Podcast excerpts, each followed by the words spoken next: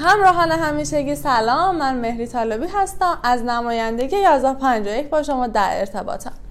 روی بیمهنامه عمر و تشکیل سرمایه در ویدیوهای قبلی سوالات شما رو پاسخگو بودیم. باز هم تمام تلاش شما رو می‌کنیم. هر چیز جدیدی که توی دفتر برمون اتفاق میفته سریع ویدیو براتون ضبط کنیم و بتونیم اطلاعات رو به شما داده باشیم.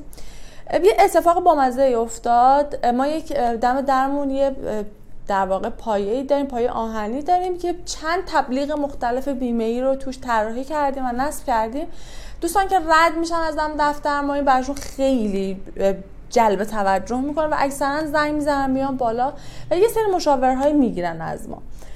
با مزه بوده که یه مادری پیروز دفتر ما تشریف آورده بودن. بابت بیمه نامه عمر خیلی سوال داشت. خب ما بیا بنری زدیم دم که آقا 10 ساله بازنشسته شد و کلا می‌دونید دیگه شعار سامان هم همینه 10 ساله بازنشسته شد این مادر عزیز من اومدن دفتر و گفتن که خب چه فرقی داره؟ من دارم برای بچم در ماه اگر اشتباه نکنم یک میلیون و دارم پرداخت می‌کنم. برش حساب پسنداز باز کردم توی بانکی در واقع پسنداز جوانان به من گفتم بعد از چند سال این خدمات رو به شما میدم. انقدر سود پولتونه انقدر نمی‌دونم سرمایه شماست. بعدا بچهتون می‌تونه در نمی‌دونم چند سال بعد خونه بگیره و از این حرفا من خیلی با آرامش کامل گوش دادم به حرف این مادر و گذاشتم که صحبتش تموم بشه.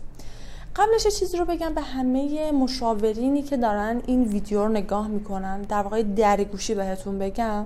همیشه بذارید که مخاطب شما کسی که اون طرف میز نشسته و روبروی شماست صحبتش رو صفر تا صد انجام بده تموم شه. وسط حرفش نپرید. من خودم این عادت خیلی بد رو داشتم و هیچ وقت درست گوش نمی‌دادم. الان دارم با تمرین های مختلف این عادت رو به خودم میدم که گوش بدم. حتی اگر ذهنم جای دیگه از حداقل اجازه بدم حرف مخاطبم یک کات وسطش داده بشه بعد من شروع کنم به صحبت کردن. و همیشه چند تا سوال رو برای روبرو شدن با مخاطبتون گوشه ذهنتون داشته باشید. سوالاتی که من از این مادر پرسیدم گفتم خیلی خوبه که شما این آینده نگریه رو برای فرزندت انجام دادی. این روی صحبت هم, هم به همه مادرانی که این آینده نگریه رو برای بچه‌هاشون انجام دادن. بانک خیلی خوبه برای اینکه شما بخواید سرمایه رو توش پس انداز کنید. نمیگیم اصلا بعد. در ویدیوهای قبلی هم کاملا توضیح دادیم فرق بانک و بیمه چیه. اگر ندیدید یه فلش بک بزنید یه ذره. قبلتر می‌تونید ویدیوها رو ببینید. نمی‌خوام بگم مثلا بانک بعد چرا پولتون دارید میرید توی بانک سرمایه گذار می‌کنید. اصلا. ولی من میگم که چیزی که برای شما مهمه چیه؟ شما داری به مدت 20 سال یه مبلغ رو می‌بری توی بانک سرمایه گذاری می‌کنی. الان نرخ خونه مثلا متری چه می‌دونم این تومنه. اگر 20 سال دیگه متر حالا هر خونه بشه مثلا متر ان ضرب در پنج شما می‌خوای چیکار کنی؟ خب جوابی که به من میدن میگن که آقا بانک داره سود به پول من میده. نمی‌خوام وارد سود بانکی بشم و اصلا. میگم OK. بانک به شما سود بانکی پرداخت می‌کنه. OK. چیزی هم که شما میگی درسته. توی این 20 سالی که شما توی بانک داری سرمایه گذاری می‌کنی اگر خدایی نکرده امراض خاص سراغت بیاد یا خدایی نکرده سراغ فرزندت بیاد از کجا می‌خوای جبرانش کنی؟ میگه خب میرم پس انداز بانکی رو برمیدارم. میگم OK پس انداز بانکیت رو برمیداری. توی سودی که آخری می‌خوای از بانک بگیری تأثیری نداره. آقا مگه بانک نمیاد بگه مدت قراردادی که با من داری رو نه پول نه برداری نه توش بذاری. در واقع پولی اضافه و کم کنی. اینجا یه مکس مشتری من می‌کنه میگم اوکی. من میگم اصلا هزینه های درمان خدایی نکرده اصلا هیچ کدومش سراغ شما نیاد. خدا اون روز رو نیاره. اگر شما به عنوان کسی که داری برای فرزندت این پسنداز رو داری یه اتفاقی برات حاصل بشه که به هر دلیل نتونی یک ماه این یک و دیویست رو پرداخت کنی چه اتفاقی برات میفته من یه مکسی از مشتری می‌گیرم. بدتر از همه اگر شما به عنوان سرپرست اون بچه خدایی نکرده خدا موزانه دیگه در قید حیات نموشه می‌خوای چیکار کنی؟ یه مکس دیگه از مشتری می‌گیرن ببینید بانک ماهیتش خیلی خوبه. ولی بانک فقط و فقط در این حد فکر می‌کنه که آقا یه سودی به پول شما بده و تمام. اما بیمه نامه عموم و تشکیل سرمایه تمام این موردهایی رو که من خدمتتون عرض کردم برای همش راه حل در نظر گرفته. آقا اگر سرپرست نباشه چه اتفاقی برای بیمه نامه بیفته؟ اگر امراض خاص حاصل بشه چه اتفاقی برای بیمه نامه بیفته؟ اگر خدای نکرده فرد بیمه گذار نتونه یک ماه قسطش رو پرداخت کنه چه اتفاقی برای بیمه نامه و در واقع حق بیمه خواهد افتاد؟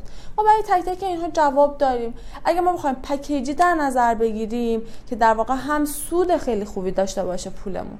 هم تورم روش تأثیری نظر و هم بتونیم از خدمات جانبی تری در واقع استفاده کنیم می‌تونیم بگیم که داشتن یک بیمه نامه اون خیلی به صرفه و به صلاح افراد هست.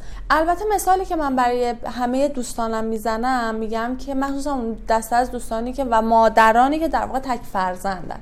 همیشه بهشون میگم اگر توان پرداخت مالی داری شما چقدر در سال می‌تونی برای فرزندت کنار بدی میگم مثلا سالی 3 میلیون سال 5 میلیون. میگم اوکی. اینو به نصفش کن. البته توی سالهای اول. به نصفش کن. نصفشو بذار بیمه نصفشو بذار بانک. ببین توی روال بلند مدت کدوما داره تاثیر بیشتری بهت میده. مثل یه در واقع ما دوستی داشتیم خیلی بامزه سیگار می‌کشی و متوجه نبودش که در تا یک سال چه پولی رو داره آتیش می‌زنه؟ ما بهش گفتیم آقا هر یه پاکت سیگاری که می‌گیری یه قلک بذار کنارت. پول یه پاکت سیگار بنداز تو این قلکه.